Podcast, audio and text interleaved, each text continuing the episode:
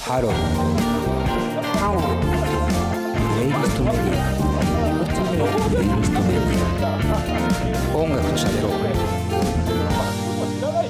ディオ DTM はい。というわけで、パート3始まりです。先ほどの曲は、 Jhené Aiko で、 None of Your Concern。こちら、入江陽さんの選曲でしたね。本当にいい曲でしたね、入江さん。いやー、ありがとうございます。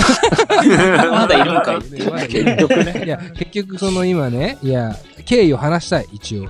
はい。その、ジェネアイコーはジェネアイコーで、ほぼ聞く暇もないぐらい、ペースでオフトークをまず始めて、やっぱ入江さんが、その、テラスハウスの話をね、あの、してくれたのがね、結構嬉しくてね、やっぱ、無視はできないし、いや、もう、なんかね、うん話題にする義務があるなと思ったんですよ。うんいやー、それはでもすごくわかります。本当に。うん、なぜなら大好きだったからね、その番組が。そう、なんかこう、いきなりあれを見て、あのニュースを聞いて、はい。あのー、ね、うん。楽しかった、テラハを好きだった気持ちを全部忘れたふりをして、うん。あのー、ってすることは簡単ですが、う。うんん。あのー、なんでしょうね。こう、いや、そうじゃなくて、たただ、やっぱりこう、昔のあの、なんかローマとかみたいに、うん。あの殺し合ってるのを見て、楽しんでる群衆みたいなところも、うん。自分にもあったのかなみたいなことも思いつつ、うん。うん。でもそこま、で治安の悪い番組ではなかった気もするし、うん。そうですね。うん。まあ、あの、オフトークでね、あの、ここに入る直前に金子さんがね、僕はテラスハウスを大好きだって言い続けようと思います、みたいな。なぜか決意表明をね、したことによってこの話が 急な盛り上がりを見せているわけなんですけど。いやそう思いませんでもあれですよ大事ですよ、大事ですほよね。んそう、あの、やっぱり、ちゃんと問題を細かく見て、あの、考えないと、うん。あの、テラハ自体とか、あの、まあ、それでもいいですけどね。テラハ自体を批判したい人がいるなら、全然それでもいいんですけど、あの、もっと細かく考えれば、そんな単純な話じゃないと思うんですよね。いや、そうっす。で、結局ね、僕がこれ思ったのは、うんうんその映画とか、いわゆる創作物とかも全部そうじゃないですか。いわゆるコンプラって言われるものとか、うんうんうんあとは、その、世界全体含めた、うん。その差別意識とかって、もううん。ここ10年でめくるめく変わってると思うんですよね。うん。うん。うん。セ、セクシャリティにしてもそうだし、もちろんこうナショナリティにしてもそうだしっていうか。で、うん。その、それこそ、色の違いもそうだし、うん。で、そういうところで、例えば、えっと、黒人の人がアカデミー賞ガンガンこうね、ノミネートされて取ってっていうような風になってきて、今度はじゃあ、セクシャルマイノリティを扱った、取り扱った映画がすごく大高い評価を受けてみたいな。うんこれって、なんかあるべき、多分最初からあるべきそのコンプライアンスなんだけど、ものすごく敏感になった結果、なんか新たな価値観としてちゃんと生まれてきてると思ってるんですよ、僕は。で、それが若干、邪魔だなって思う瞬間、僕はなくはないんですよ、映画とか見てて。あそ。こまでさ差別意識を取り上げなきゃいけないかみたいなはいはいはいはい。ところのなんか煩わしさみたいなたまに感じる時もあって、それはわかります完全にすごい映画の出来が良くないっていうのもそうだと思うんですけどね。うんうんうん。ってなった時に、テラスハウスも結局この誹謗中傷、SNS の誹謗中傷とか、うんインターネットにこう匿名のそういった意見がたくさん寄せられるっていうことを、うんもう、加味せざるを得なくなってしまうぐらい悲劇な事件だから、うん新たな常識が多分これで、ね、新たなというか、もともとある常識なんだけど、うんうんうん。新たな認識として、こう、それが、なんつうか、載せられて、あるうんうん新しいテラスハウスとして出発するっていうパターンは、僕はなくはないと思うんですけど、確かにな。ただ、すごく難しそうだなとは思いますね、正直、今回。なんかそ、の、残酷な部分も含めて、うん、あ、のーもちろん誰も人が亡くなると思ってるわけではないし、うん、あの死んでいいなんてことは絶対思ってなそなんですいうです。けど、思ってないと思いますけど、なんですよ。そう。うん。ですが、それをもちろん最前提とした上で、大前提とした上で、こう、あの残酷な部分も含めて、あの番組の魅力としてというか、なんなんていうかね、うん。その挑発的な部分というか、うん。残酷な部分というより挑発的ですね。挑発的で、ちょっと前衛的というか、なんかこう、そういう思い切ったことをしてみるみたいな大胆な部分も含めて、うん、うんあの、魅力的な番組だったし、そうっすね。あの、普通に面白かったですが、まあ、うん、うん、なんなんかむずいと思うっすね。別にルールが変わるわけでもないとは思うんですけど、なんか、だなんか、さっきちょっと、あれ、なんか、録音してた、してなかったなんかあの、こう、まだ人間には早いストレスな気が、やっぱしましたね。なんかこう、うん。ちょっとやっぱ番組にして、あの、うん。番組にするところまでは、あの、アナログだから、結構いけると思うんですよ。あの人間の受けるストレスとして、あの、うん。いけない人もいるだろうけど、うん。あの、出演者としてのメリットとか、仕事であるっていういろんな心構えとかで乗り切れる人もいると思うんですよね。出て、はいはい。あの、視聴者に叩かれてるであろうってところまで想像するぐらいだったら。うんうん、だけど、その後実際に SNS を見て、うんで自分が叩かれてるのをあの数として見たときに、うんやっぱ人間が耐えられる、その、ストレスの種類としては、うん、ちょっと新しいっていうか、そうですね。ううんん、だから、きついんでしょうね。いやそれはおっしゃる。る通りですね。うんだからそこに対して、やっぱこう、例えば制作だったりとか、うんもしくはそこの所属チームだったりとか、えー家族だったりとかっていうところのフォローも含めて、もうちょっと今後進化していかないといけないなとは思いますよね。いや、めちゃめちゃ必要なんでしょうね、それが。そうじゃないそと多分、面白いものって相当作れなくなるなっていう、そうですね。ね、漫画にも。今の段階でも、うん例えば水曜日のダウンタウンとかが、うん。ものすごいいろんな、ね、大胆なことやって、うん。叩かれてるけど、でも、うん明らかに面白いっていうのはもう、なんだろう、うん視聴率とかに出てると思ってて。いや、めちゃめちゃ面白いですよね。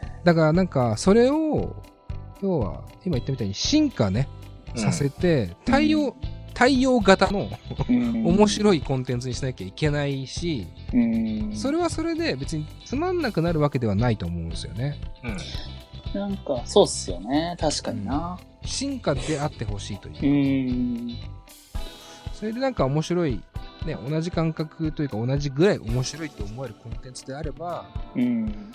なんかいいのかなと思うし、テラスハウスね、作ったぐらいのチームですから、なんかまた新しいの考え確かに確かにてやっ。てくれよっては思いますけどね、ちょっとね。だからなんか僕の今回、我が家並みにも僕もそのコンテンツを作って人に届けるっていう仕事ををなりわいにしているものなので、うんうんうんうん。すごく僕が恐怖に感じるのは、やっぱ、受け手側の読解力の想像なんですよ。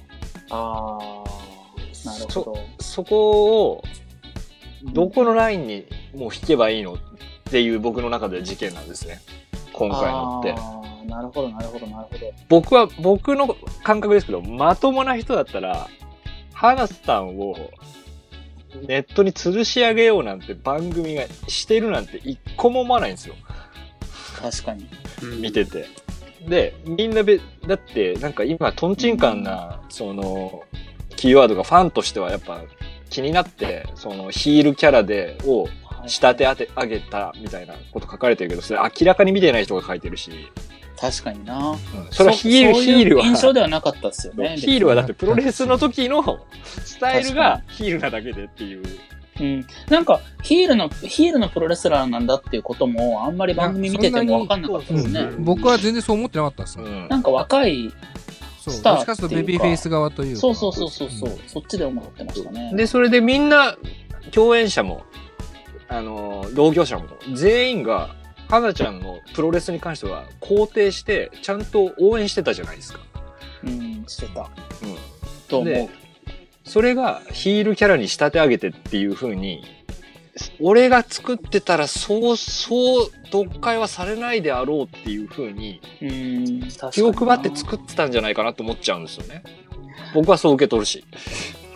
だなんかその、その、なんでしょうね、出演者の方を、あの、叩くことでうん、誹謗中傷することで、あの、ストレスを解消していた人がもしいるんだとしたら、その人が叩く先がテラスハウスになるだけだったら、やっぱり意味ないな、みたいなことも感じるんですよね。なんかこう、うん。なんかやっぱりこう、これって問題を解決しようとか、あの、改善しようとか、あとはその、あの、亡くなった方を思おうとかみんなで、うん。そういうエネルギーじゃなくて、うん。もっと短期的な、なんかこう、そうですね。ガラスを割ってやるみたいな、なんかバーンってたたうん。叩いてスッキリしたぐらいの感じのやつしかないじゃん、うん。みたいなことをすごい見,、うん。見てて感じるっていうか。そうっすね、確かにね。だから今もうすごいいろんな、テラスハウスだけじゃなくて、いろんなところの炎上を見てると、うん。もうブロック崩しだなと思っていて、うん。そのちっちゃい頃に、なんか空き地のブロックが積んであってうん、崩れそうだったら、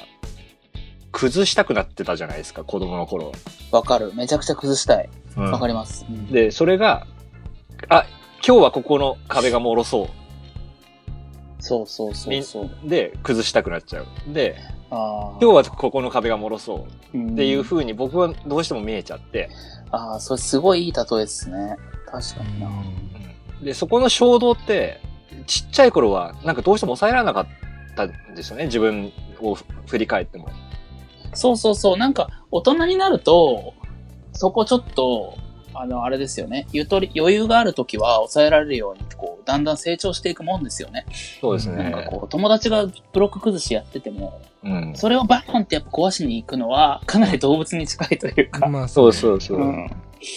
やっぱ、だからそれは、そのブロックは本当に崩していいのかとか、崩すと誰かがなんか困っちゃうんじゃないかっていうのを、やっぱう、ん読解する能力っていうのは、うんやっぱ、必要だよねとは思うんですよね。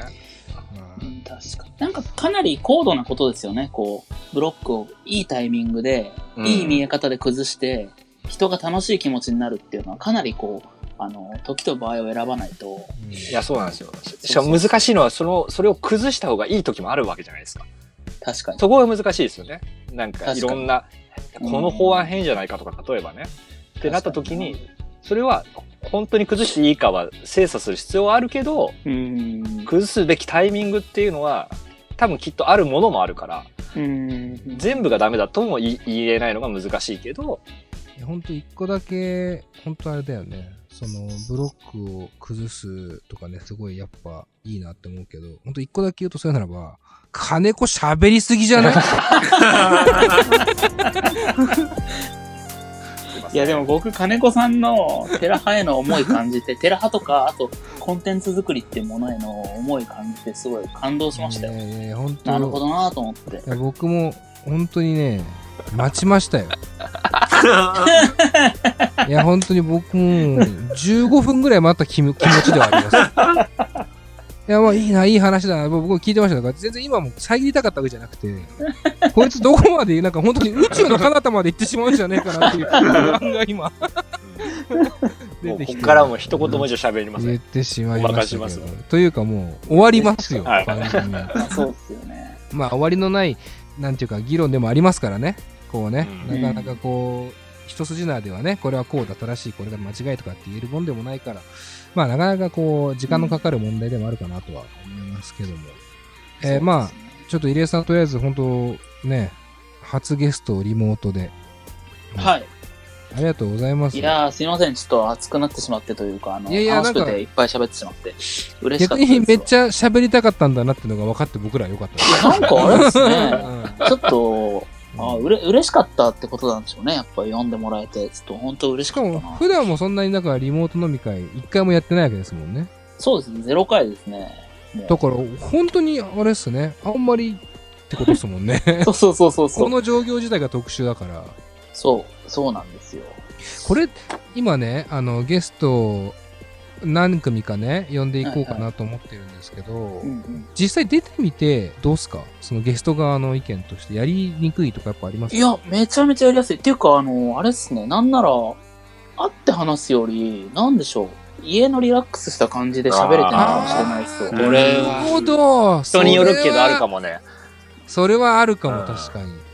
なんかね、結構ズうずうしくなってるかも。あの、あ会ってる時より。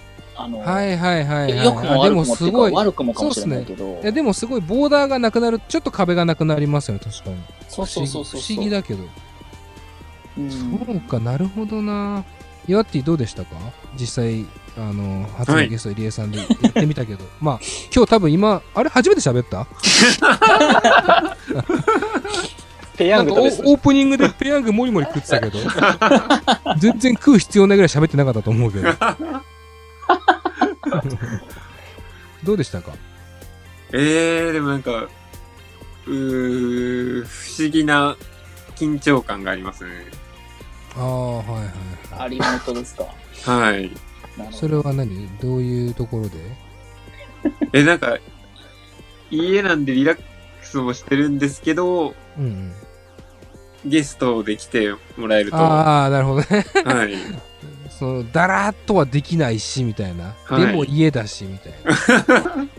うんあまあ、だあ。からゲスゲストの方の方がもしかしたら気は楽かもしれないですね。うん。なんかこう確かに確かに。ああ、ねそうっすね。ホーム感が。まあ別そうそうそう。に全然、ま あ普段アウェイだと思ってるわけじゃないですけど。こっちはなんかお招きしてる感じがあるけど。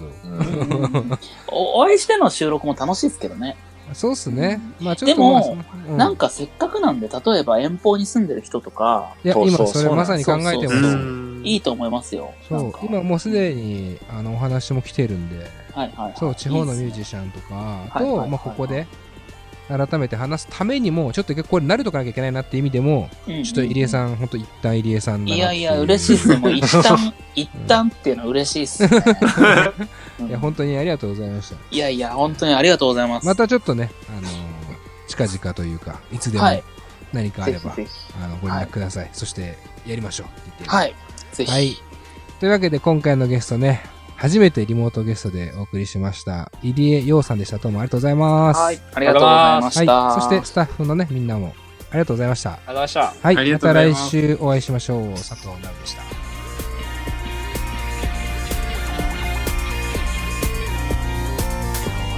この番組は「レディオ DTM」の制作でお送りしました。